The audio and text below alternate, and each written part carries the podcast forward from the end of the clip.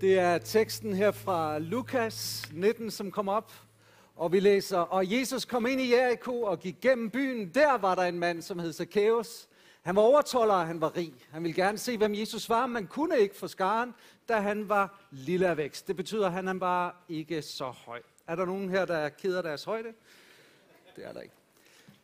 Så løb han i forvejen og klatrede op i et morbærfintræ for at få ham at se, for han måtte komme den vej forbi. Da Jesus kom til stedet, så han op og sagde, Zakæus, skynd dig at stige ned.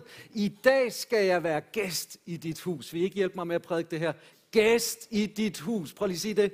Gæst i dit hus. Så skyndte han sig ned og tog glad imod ham. Men alle, som så det, gav ondt af sig og sagde, han er gået ind som gæst hos en syndig mand. Men Zakæus stod frem og sagde til Herren, se her, halvdelen af, hvad jeg ejer, giver til de fattige, og hvis jeg har presset penge af nogen, giver det 4-dobbelt tilbage. Der sagde Jesus om ham, i dag er der kommet frelse til dette hus. Kan vi også lige sige det sammen, hele sætningen. I dag er der kommet frelse til dette hus, for også han er en Abrahamssøn, for menneskesønnen er kommet for at opsøge og frelse det fortabte. Og inden vi sætter os ned, så vender vi os til dig, Jesus, i bønnen om, at du vil levendegøre dit eget ord, så vi kan læse det, høre det med åbne hjerter og forvandles af det. Og hele Aalborg Citykirkes brede. Amen. Værsgo og tag plads. Jeg har holdt den vigtigste prædiken i den her weekend, og det vil sige, den i går var som sådan ikke en prædiken, og den var ikke solo, det var en duettale med min hustru, Mette, og det var til vores datters 18-års fødselsdagsfest hjemme i haven. Den var vigtig. Så i dag, det er anden prioritet. For der er ikke noget vigtigere end hjemmet, familien. Og det for mig i går at få lov at stå sammen med min hustru og holde en tale til min elskede, yngste datter, som nu formelt set er blevet voksen, og kunne sige til hende, hvor taknemmelig jeg er til Gud for, at hun elsker Jesus, og at hun elsker kirken, og at hun ønsker at tjene Jesus. Venner, det er en drøm, som er gået i opfyldelse, ikke bare for mig, men for Mette og mig. Det er noget af det, som vi virkelig har ønsket med vores liv, med vores forældreskab. Det er, at vores børn, vores 3 børn, ikke bare skulle få kærlighed og omsorg og varme og lykkes i livet, men de skulle få kærlighed til Jesus og elske hans kirke. Og ven, det der, det var bare det største. Så i dag, det er sådan... Der er vi sådan lidt nede igen. I går, det var toppen. Så det er bare lige, så I forstår mit sindelag for den her weekend. Når Jesus kommer med helbredelse til hjertet, så må vi aldrig nogensinde begrænse det der. Men vi må forstå, at der er en lige direkte kanal videre til vores hjem. Nu er der forskellige holdninger til, hvordan coronatiden har været. Den her nedlukning, karantæne, har været rigtig god for nogle hjem, og for andre hjem, så har det virkelig været stressende. Det er som om, at den tilstand, man var i, inden corona blev forstærket, så havde man lidt ægteskabelige udfordringer, så blev de bare endnu værre. Og havde man det rigtig godt sammen, så blev det bare endnu bedre. Man glædede sig over at have tid til hinanden. Men læg mærke til teksten her, vi læser. Det er som om, Jesus siger til den her lille gut, Zakæus, i dag vil jeg besøge dig. Jeg vil komme ind i dit hjem. Og når Zakæus så har oplevet Jesus, hørt hvad han har at sige, hørt hvad han har at give, så rejser han sig op, og så siger han, Herre. Allerede der ved vi, der er sket noget i hans hjerte. Fordi det, der gør dig til en kristen, til en troende, det er ikke bare, at du har hørt om evangeliet, eller hørt de gode nyheder. Det er ikke bare, at du er tilhænger af det, eller synes, det er fint og godt, men det er, at du kalder Jesus for din personlige herre og frelser. Og det var det, Zakæus han gjorde. Men det var mere end bare en oplevelse i hovedet af tro og overbevisning. Det havde forvandlet hans hjerte bare på den ene dag, på det ene besøg. Vi ved ikke, hvor længe Jesus besøgte hans hjem, men der står her, at han rejser sig op, og så siger han, jeg vil give halvdelen af, hvad jeg er til de fattige, og hvis jeg presser penge af nogen, så vil jeg give det 4-dobbelt tilbage. Da udbrød Jesus, i dag er frelsen kommet til dette hjem. Der er et eller andet i den tekst her, som er interessant, fordi det er jo mandens hjerte, der er blevet forvandlet, men Jesus siger, at frelsen er kommet til hjemmet. Og der er en pointe i det her, som er utrolig vigtig for os at fange, at når Jesus kommer og forvandler vores hjerte, så er det for, ikke bare det skal stoppe der. Han vil forvandle dit hjem, din familie, din husstand, dit netværk. Og dybest set, så når Jesus konstaterer, at Zakæus' hjerte er blevet forvandlet, så siger han, det her, det er frelse ikke bare for dig, Zakæus, det er frelse for hele dit hjem. Og har du oplevet Jesus, så skal du vide, han stopper ikke med bare dig, men han vil hele dit hjem, hele din husstand, hele din familie, hele dit slægtstræ skal blive forvandlet. Zakæus arbejdede for besættelsesmagten, han var indkræver af told og skat, og tydeligvis havde han haft for vane at snyde og bedrage og rage til sig, og det havde gjort ham givetvis meget upopulær. Han var ikke ligefrem en af folkets velgørere, som havde yndest og gunst. Teksten mener at vide, at det var på grund af hans højde, at han kravlede op i det træ for at kunne se Jesus. Man kan sige, at hvis han virkelig havde været populær, så uanset højde, så havde skarne gjort plads til ham. Hvis han havde sagt, må jeg se Jesus, så ville de have gjort plads. Men ikke for Zakæus, for han blev shamed, han blev holdt udenfor. Og må ikke det have smittet af også på børnene, Zakæus juniorerne, eller fru Zakæus, må ikke de havde båret på en negativ arv i forhold til fars måde at være på. Far, som bare var optaget af materialisme, bare ville have mere og mere, og hele tiden skulle se sig over skulderen i forhold til dem, han havde snydt. Og nu pludselig bliver Zakæus forvandlet, og Jesus kan sige, hør her, i dag er frelsen kommet til dette hjem. Fordi juniorerne, konen, alle fætre og kusiner, alle vil blive forvandlet og berørt af det, der var sket med Zakæus. Zakæus, han var i det øjeblik ikke længere en nærig mand. Han siger, fra nu af, så vil jeg give 50% af, hvad jeg ejer, til de fattige. Det er altså en velgører. Det er en generøs mand. Og han oplevede, når Jesus kom ind i hans liv, at så kom der bod, der kom en følelse af skyld, der kom en følelse af, at han havde ødelagt noget for mennesker. Han havde set, at hans adfærd havde ikke været god. Han erkendte, at han havde syndet mod Gud, men også ramt mennesker. Så han siger, er der nogen, jeg har snydt? Er der nogen, jeg har snydt? Så vil jeg gøre det godt igen. Så det var ikke bare en billig undskyldning, men han gik ud og opsøgte dem og sagde, undskyld, jeg snød dig for 1.000 kroner. Værsgo her, 4.000 kroner. Er der andre, jeg har snydt? Og jeg vil tro, folk begyndte at sige, ja, det var også mig. 100.000. Okay, værsgo her, 400.000. Zakæus oplevede forvandling i sit hjerte, og det oplevede familien på alle mulige måder. Nye værdier, nyt fokus, ny drivkraft. Han var ikke længere bare optaget af at rage til sig, nu var han optaget af at give ud. Han var ikke længere optaget af at snyde, han var optaget af at løfte andre op, og han havde fået en ny følsom samvittighed, og lurer mig, om ikke det ændrede hans måde at agere på i familien, hans måde at tale til børnene, til hunden og til hustruen. Han var blevet forvandlet, og det var det, Jesus siger, i dag, Zakæus, er frelsen kommet til dette hus. Du kan se på dit hjem, du kan opleve og mærke på din familie, hvor frelst du er blevet i hjertet.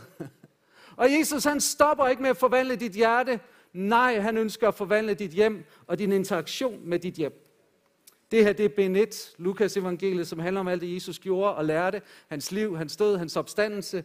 Bind 2, som Lukas skriver videre af apostlenes gerninger, hvor han benytter sig af samme princip. Og hvis du har din bibel med, så slå op i Apostlenes Gerninger 16, hvor der står således. Om en gudfrygtig kvinde ved navn Lydia, en purpurhandler fra byen Thyatia, det vil sige, hun var tilflytter, og hun er faktisk den første europæer, som tager imod Jesus. Hun var ikke selv europæer, men var den på europæisk grund. Hun var forretningskvinde, hun var i tekstilbranchen og solgte virkelig dyrt tøj. Hun lyttede til Paulus ord, og Herren åbnede hendes hjerte, så hun tog imod dem, eller tog dem til sig. Og da hun og hendes husstand var blevet døbt, indbød hun os, hvis I anser mig for at være tro mod Herren, så kom ind i mit hus og bliv der. Og hun nødte os til det. Læg lige mærke til det her princip. Nu Lukas fremhæver det endnu en gang. At her er der en kvinde, som lytter til Paulus ord, de gode nyheder. Herren åbner hendes hjerte, det vil sige, Gud gør noget dybt i hendes hjerte. Så hun tager ordene til sig, og så står der, hun kommer til tro, og hele hendes husstand kommer til tro, og det bliver døbt. Og så står der, med det samme åbnede hun sit hjem. Ja, faktisk står der, hun nødte Paulus og Silas, og sagde, kom nu ind i mit hjem. Få mad, for husly, for omsorg. Hun gjorde alt, hvad hun kunne, for at åbne sit hjem. Jeg har lyst til at sige til dig, har Herren åbnet dit hjerte, så vil det vise sig i et åbent hjem. Gæstfrihed handler egentlig ikke så meget om en aktivitet, men en mentalitet. Det er en ånd. Der står sådan her i Hebræerbrevet kapitel 13, vers 1 og 2. Lad broderkærligheden vare ved. På græsk er det Philadelphia. Jeg ved ikke, hvor mange af jer, der kan lide Philadelphia ost. Men det er jo søskendekærlighed. Det er jo den der bløde, smagfulde ting. Når den kommer ind i dit hjerte, så smelter den dit hjerte. Hårdheden bliver fuldstændig soft, og du får et blødt hjerte, fordi du opdager, at faderen elsker dig ubetinget, og du begynder at elske andre ubetinget. Og her står der, lad den vare ved. Lad være med at sætte grænser op, for du forstyrrer den helbredelse, Gud er i gang med i dit hjerte, hvis du blokerer den fra at flyde fra dit hjerte og ud i dit hjem, ud i din familie, og et åbent hjem er en naturlig konsekvens af at være helbredt i dit hjerte. Så der står også her, glem ikke gæstfriheden. For ved at være gæstfri har nogle uden selv at vide det haft engle som gæster. Hvor mange af jer har haft besøg af mig? I har haft besøg af en engel. Bare ikke vidste det. Der er noget i det her, som er interessant. Gæstfrihed kan nogle gange glippe for os. Vi kan komme til at glemme det. Mette og mig siger nogle gange til hinanden, vi har simpelthen haft for travlt. Er det ikke længe siden, vi har haft gæster? Og når vi ikke har haft gæster, så er det som om, vi mangler noget derhjemme. Vi mangler også faktisk noget i vores forhold. For der sker noget med Mette og mig i vores indbyrdes relation, når vi får lov at være noget for andre. At du begynder at glemme gæstfriheden. Inviterer du kun lige dem med blodets bånd? Inviterer du kun lige dem, du kender og altid har kendt? Eller bruger du dit hjem? Husker du det? Fordi himlen åbner sig, når du åbner dit hjerte og dit hjem. Og Gud sender engle, uden du ved det. Så aktiveres der noget i dit hjem, når du begynder at bruge dit hjem som base for tjeneste. Glem ikke. Gæstfrihed er en forståelse af, at alt, hvad jeg har, er ikke mit. Jeg er død som ejer med Kristus og opstået med ham som forvalter. Og mit hjem, min kvadratmeter derhjemme, min familie, alt, hvad jeg har, det skal bare bruges i hans tjeneste. Kan I sige amen til det? Det var ligesom grundvolden for det, jeg gerne vil sige til jer. Temaet helbredelse i hjertet hjem er for mig også et tema, der handler om at forebygge frem for helbredelse. Jeg vil gerne rejse spørgsmålet, hvordan sikrer jeg, at frelsens helbredelse af mit hjerte helbreder mit hjem også? Og der har jeg et par points på det. For det første vil jeg gerne sige, det her ord fra Salme 127.1, som vi tit bruger om kirke, hvis ikke Herren bygger huset, arbejder bygmestrene forgæves. Det gælder lige så meget for dit hjem, som det gælder for kirken. Faktisk slutter salmen med at sige, at det er sådan en velsignelse at få børn, og de er en gave fra Gud. Så det handler også om, at Herren ønsker at bygge dit hus, bygge dit hjem. Han er optaget af, at du skal lykkes i livet, men han er særligt optaget af, at du skal lykkes i dit hjem. Men læg mærke til her, hovedpersonen er Herren, men der er nogen, som er bygmestrene, og de skal arbejde. Det kommer ikke bare ned gennem isoleringen, at du oplever, at den familie fostres frem, som du i dit hjerte drømmer om. Men der må investeres. Vi må være bygmestre. Jeg så lige det her vers i Ordsprogenes bog, og jeg tænker, den var lidt ond, fordi den kun er rettet mod den ene i familien. Der står nemlig, en klog kvinde opbygger sit hjem. En tåbelig kone river det ned. Det gælder selvfølgelig også manden. Hvor mange historier kender vi ikke på, at bare en ægtefælle i et ægteskab, som begynder at træffe dårlige valg, kan ødelægge og rive et hjem ned, som har været bygget op over mange år, og hvor noget godt og solidt pludselig bliver revet i stykker. Det kan være forkert livsstil. Det kan være utroskab, der bliver åbnet op for. Det kan være en måde at snakke på om hinanden, eller om ægtefælden, eller om børnene, eller om andre mennesker, der ikke er til stede, hvor man begynder måske åbne sit hjerte op for forkerte ting, og man glider stille og roligt fra Kristus og det helhjertede forhold til ham, og det ødelægger hjemmet. Det river det ned, hvor klogskab i Ordsprogenes bog, det er at lade sig fylde af Guds tanker, og se hjemmet fra Guds perspektiv. Der står nemlig sådan her i Ordsprogenes bog, at med visdom bygges et hus, med forstandighed grundfæstes det, med kundskab bliver rummene fulde af alt kostbart og dejligt, dejligt gods, står der. Så hvis jeg spørger, hvordan helbredes et hjem, så svarer det her vers på det, fordi ordet bygge på hebraisk, det betyder faktisk at genoprette. Og ordet visdom, det betyder at se med dømmekraft. Faktisk er det ideen, at jeg ser det store billede, og ikke bliver fokuseret på nogle små detaljer. Så har Gud givet dig visdom til at bygge et hjem, så er det fordi, du ser hjemmet fra Guds perspektiv, og du har fået en vision af Gud, at du vil noget, og dig som endnu ikke har etableret et hjem, stadigvæk bor hjemme og sidder her i dag, jeg vil bare sige, jeg håber, jeg kan så en vision i dit hjerte. Jeg begyndte altså længe før jeg mødte Mette at bede for min hustru, og jeg begyndte længe før jeg fik børn at bede for mine børn. Jeg tror, at det var ud af et hjerte, Gud havde givet mig for, at en af de ting, jeg ville leve for i mit liv, det var ikke bare mig selv. Jeg ville leve for nogen. Og har du en tilværelse som enestående, så har jeg bare lyst til at sige, Gud vil etablere et hjem, hvor mennesker trives, venner, åndelige børn, åndelige søskende, og du skal lytte med på den her tale, fordi det angår også dig. Med forstandighed grundfæstes et hjem. Ordet grundfæste, det betyder at sætte i orden noget, der er i kluder, eller rejse noget op, der er faldet.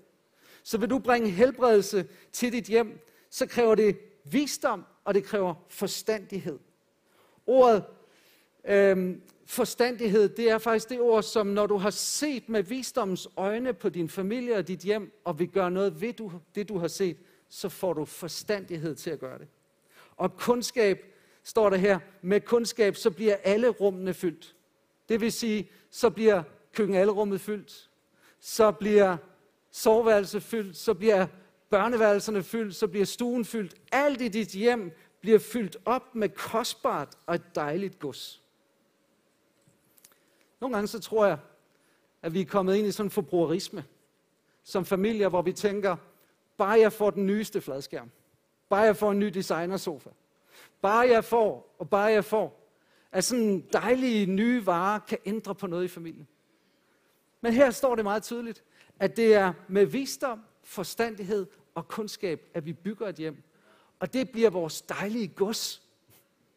Her i tirsdag sad jeg til en mandegruppe, og vi sad og delte hjerter, og hvor vi var i livet. Og så var der en af mændene i gruppen, som begyndte at fortælle om, hvordan coronatiden havde været for ham som hjemsendt fra sit arbejde. Og han fortæller, at det på en særlig måde havde givet ham mulighed for at tage tid med hver enkelt af sine børn, som stod ligesom med nogle korsveje i livet. Og så kunne han i særlig grad lytte ind, hvad deres udfordringer var, og spørge ind til nogle ting, som havde været tidligere i familien, som havde været svært for dem. Og jo mere han sad og fortalte, jo mere kunne jeg se rundt og mærke på mig selv, at alle vi andre, der lyttede, han kunne lige så godt have sagt, jeg har fået en Ferrari, eller vi har fået et spritnyt hus. Fordi vi sad alle sådan der med følelsen af, wow, det der, det er bare dejligt gods. Det der, det er bare fantastisk. Hold fast, hvor har du valgt rigtigt. Og bruge tid på den måde som far. Gid, jeg havde gjort det endnu mere i coronatiden. Gid, og sådan en følelse følte jeg, der spredte sig i rummet. Lad være med at begrænse noget i dit hjerte til bare at sige, det handler om, hvad du får ind i huset, men dejlig gods, det handler om visdom, forstandighed og kundskab. Så for det første skal du få lagt et stærkt fundament under dit hus. Så siger du, jamen hvad er et stærkt fundament? Jo, der står i Lukas 6, det Jesus siger, at den som kommer til mig og hører mine ord og handler efter dem, hvem han ligner, skal jeg vise jer. Han ligner et menneske, der byggede et hus og gravede dybt ned og lagde soklen på klippen. Og så står der om, at den sokkel, hvor det ikke bare er overfladiskhed hjemmet er bygget på, men det er bygget på et ønske om at høre og handle på Kristi ord. Det fundament under sådan et hjem, det er tsunamisikret, det er stormsikret, det fundament, det kan tåle hvad som helst. Men en familie eller et hjem, der bare er bygget på, hvordan går det os? Har vi gode jobs? Lykkes vi med vores karriere? Er vi raske? Har vi det? Føler vi det godt? Er det komfortabelt det hele? Det er et sårbart hjem. Det er et sårbart fundament. Det næste, jeg har lyst til at sige, det er beskyt døren til dit hjem. Hvad er det, du lukker ind? Mange af os her har streamingtjenester. Men har vi også gudstjenester derhjemme? Hvad lukker vi op for? Hvad bruger vi tid på? Hvor tit hører vi lovsanger og tilbedelse, og hvor meget fylder vi os egentlig med Guds ord? Der står sådan her i 5. Mosebog kapitel 6, at disse ord, som jeg i dag befaler dig, skal ligge dig på sinde, og du skal gentage dem for dine sønner, og du skal fremsige dem, både når du er hjemme, og når du er ude, når du går i seng, og når du står op. Du skal binde dem om din hånd, sæt dem som et tegn, de skal sidde på din pande som et mærke, og du skal skrive dem på dørstolperne i dit hjem og i dine porte. Hvorfor skal du skrive Guds ord på dørstolperne, på dørkarmen derhjemme? Jo, fordi det er Guds ords værdier og Guds ords lære, som skal afgøre, hvad der kommer ind i dit hjem. Det er grundlaget, det er værdigrundlaget. Og derfor så skal du investere alt, hvad du har i den bog. Paulus siger til Timotheus, at du skal blive ved det, du har lært og blevet overbevist om, for du kender dem, du har lært af, og fra barns ben kender du de hellige skrifter, der kan give dig visdom til frelse ved troen på Kristus Jesus. Jeg spørger mig selv, er vi som kirke og som forældre optaget af, fra barns ben at give Guds ord til vores børn? Du kender dem, du har lært det af. Hvorfor kender Timotheus det? Jo, fordi det er hans mor og hans mormor, der har undervist ham. Så det var ikke en børnekirke bare, som de kørte barnet hen til alene. Men der var nogen, der investerede. Når jeg tænker på min oplevelse af at læse Bibelen i dag, nu er jeg lige i gang med Mosebøgerne. Og hver gang jeg kommer til en ny beretning, så kommer der nogle billeder ind i mit hoved. Og ved I, hvor de billeder er fra? De er fra et privilegeret forhold, jeg voksede op i. Det var mine forældre hver morgen, inden vi børn skulle i skole. Så tog de sådan en stor, jeg tror det var 10 bind, sådan en hvid børnebibel frem. Og så sad de og læste op et afsnit, og så skulle vi bede sammen. Og de billeder, der er i den børnebibel, de kommer stadigvæk til mig her så mange år efter. De sidder på nethinden. Og jeg var lyst til at opfordre os til, som Paulus siger til menigheden i Kolossae, lad Kristi ord bo i rigt mål hos jer. Ikke bare komme på besøg. Ikke være den ting, du tager frem en gang om måneden. Men lad Kristi ord bo hos jer. Vær i jer.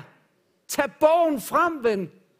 Det er vigtigere end Netflix. Det er vigtigere end TV2 og DR. Det er vigtigere end noget som helst andet. At Guds ord får lov at fylde i rigt mål. Det vil sige, det er altså ikke bare lige at drysse et skriftsted ud over ugen tilfældigt her og der. Men det er mængder. Det er rigt mål. Læs det selv. Del det med andre. Find din måde. Faktisk gerne lige gøre det helt praktisk. Det har jeg gjort til et par naboer, som gerne ville i gang, som var sådan helt nye troen, og så sagde jeg, hvad med at bare lige abonnere på den der et ord til dagen? Der kommer sådan lige et bibelord, og så en lille udlægning. Den kan du få ind ad døren gratis. Og det er faktisk en god måde at lige læse et stykke i Bibelen, og så bede en bøn. Hvad der virker for dig, kære far, gør det. Jeg læste om en hellighedsbevægelse i min forberedelse til i dag, hvor det var så radikalt i deres forståelse af betydningen af, at forældre giver Guds ord videre til deres børn, at hvis fædre gentagne gange havde forsømt at åbne Bibelen og undervise deres børn, så kunne de ikke få nadver i kirken. Og jeg tænker, wow. Og jeg tænkte, det skal vi selvfølgelig ikke indføre her. Men jeg tænkte bare, det er godt nok vigtigt. Når Martin Luther, han vil reformere hele kirken og samfundet, hvad gør han så? Han skriver en katekismus. Hvad var det? Det var dybest set evangeliet opsummeret til hele familien, så børnene kunne få fat i det. Pas på perspektiverne fra dit vindue. Så et fundament, pas på din dør, og så pas på dit vindue. Og her skal jeg bare citere kort fra en historie i Josva-bogen, som du kan undre dig lidt over måske, men som jeg synes er rigtig stærk. Fordi det er 2 spejdere, der sendes ind i Jeriko, en by, som Gud kalder Josva og Israels folk til at indtage. Og der er der en prostitueret, som har bolig eller lejlighed som en del af bymuren. Og hun hjælper de her 2 spejdere ved at skjule dem. Og Hebræerbrevet skriver, at hun gjorde det i tro. Og det blev hendes frelse. Men en del af det, som hun så skulle opleve som belønning for det, det var, at de her spejdere siger, når vi kommer ind i landet, så skal du binde det her røde snor i dit vindue, i det vindue, du firer ned fra, og så skal du samle din far og mor og dine brødre og hele din fars hus i huset hos dig. Og det her billede, det har været i mit hoved hele ugen. Fordi først så kommer spejderne i stilhed. Der er ingen i byen, der ved, de er der, men de besøger hende og forkynder hende det her, at det røde reb er nøglen. Hvis du bare kommer til og kaste det der ud af vinduet og fortøje det til dit vindue, og vi ser det røde reb, så skal du vide, hvis din familie er der i den bolig, så bliver I skånet, så bliver I reddet, det skal blive jeres frelse. Og så kommer de så anden gang, og anden gang kommer de ikke skjult. Der er ingen i byen, der ikke ved, nu kommer Israel, Guds folk. Og det er for mig et billede på, at når Kristus kom første gang, så kom han hemmeligt i det skjulte. Og det var ikke alle, der så ham. Han blev født ind. Og når Jesus kommer til mennesker i dag, så kommer han nogle gange skjult for det menneskelige øje. Men han kommer anden gang.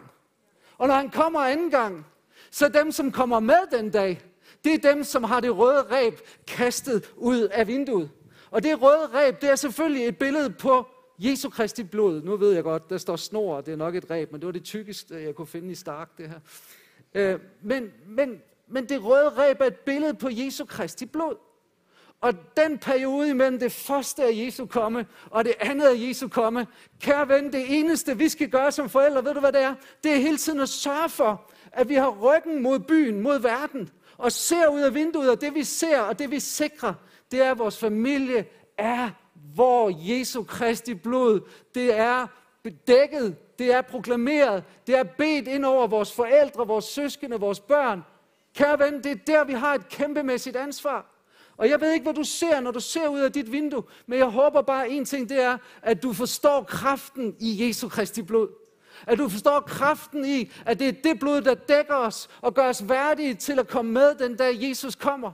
Og at vi som forældre, vi som bedsteforældre, vi har et ansvar for at dække hinanden under Jesu Kristi blod. Alle dem, der var i det hus, hvor det her røde reb, det var kastet ud af vinduet, de skulle få lov at blive frelst, de skulle få lov at blive bevaret, de skulle få lov at blive beskyttet. Og jeg har det bare sådan på mit hjerte i dag at sige, derfor skal du ikke nøjes med at bare snakke med dine børn om karriere og skole. Nej, du skal tale til dem om Jesus Kristus og betydningen af at tro på hans kors, kraften i hans blod, tilgivelsen i hans blod, retfærdiggørelsen ved hans blod. Og så skal du sørge for, at det røde reb, det er tydeligt fæstnet i dit hjem, i Jesu navn.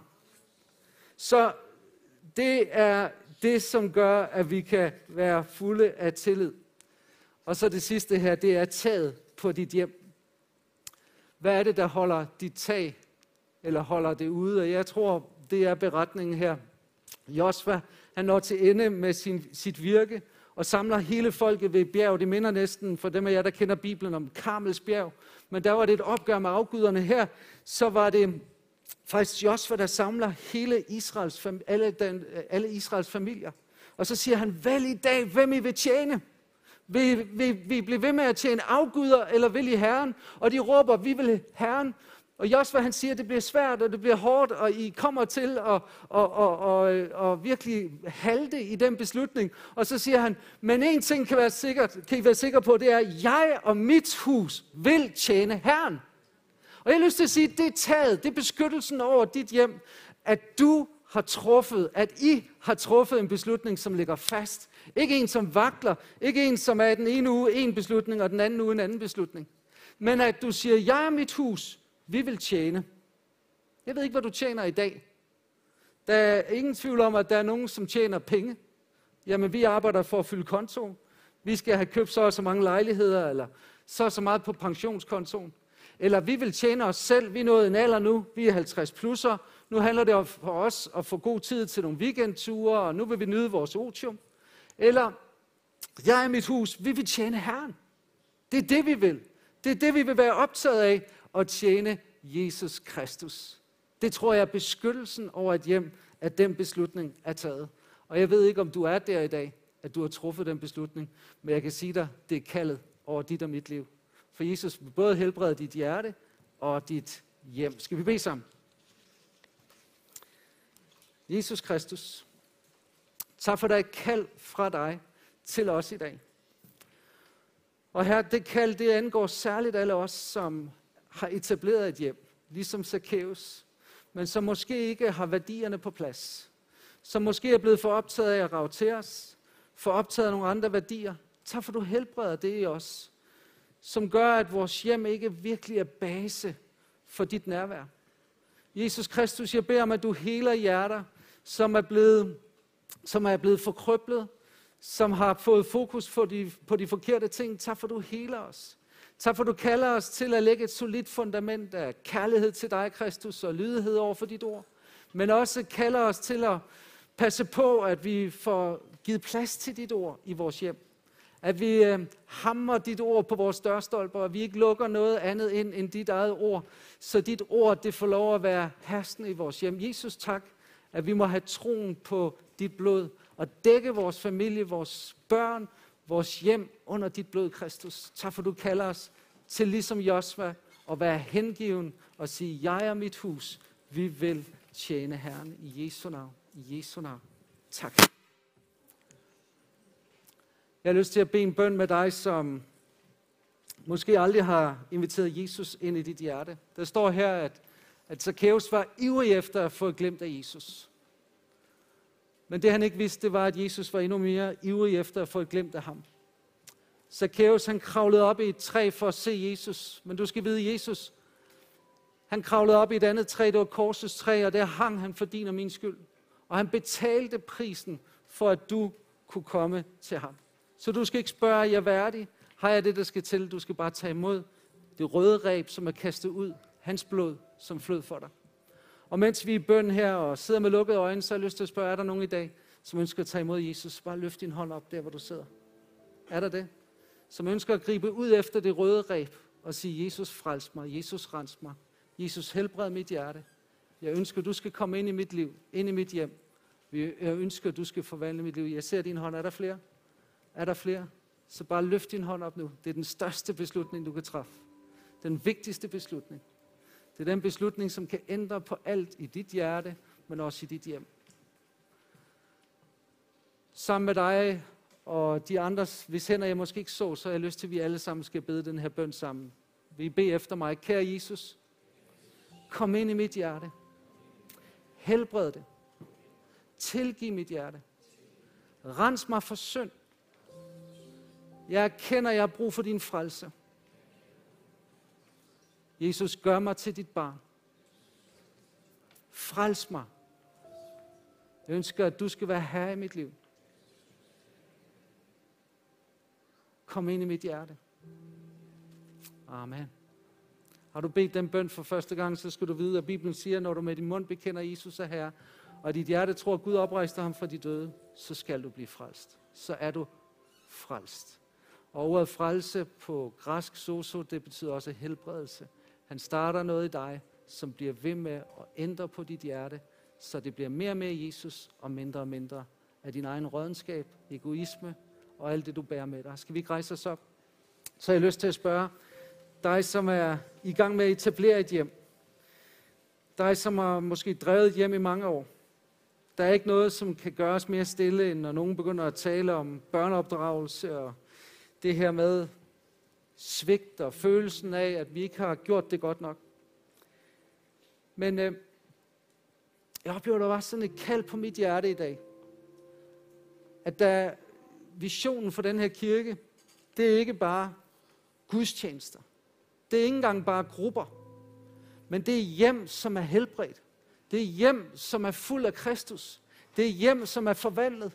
For hvis vi som forældre er det, så vil vores børn blive det totalt begejstret for Jesus.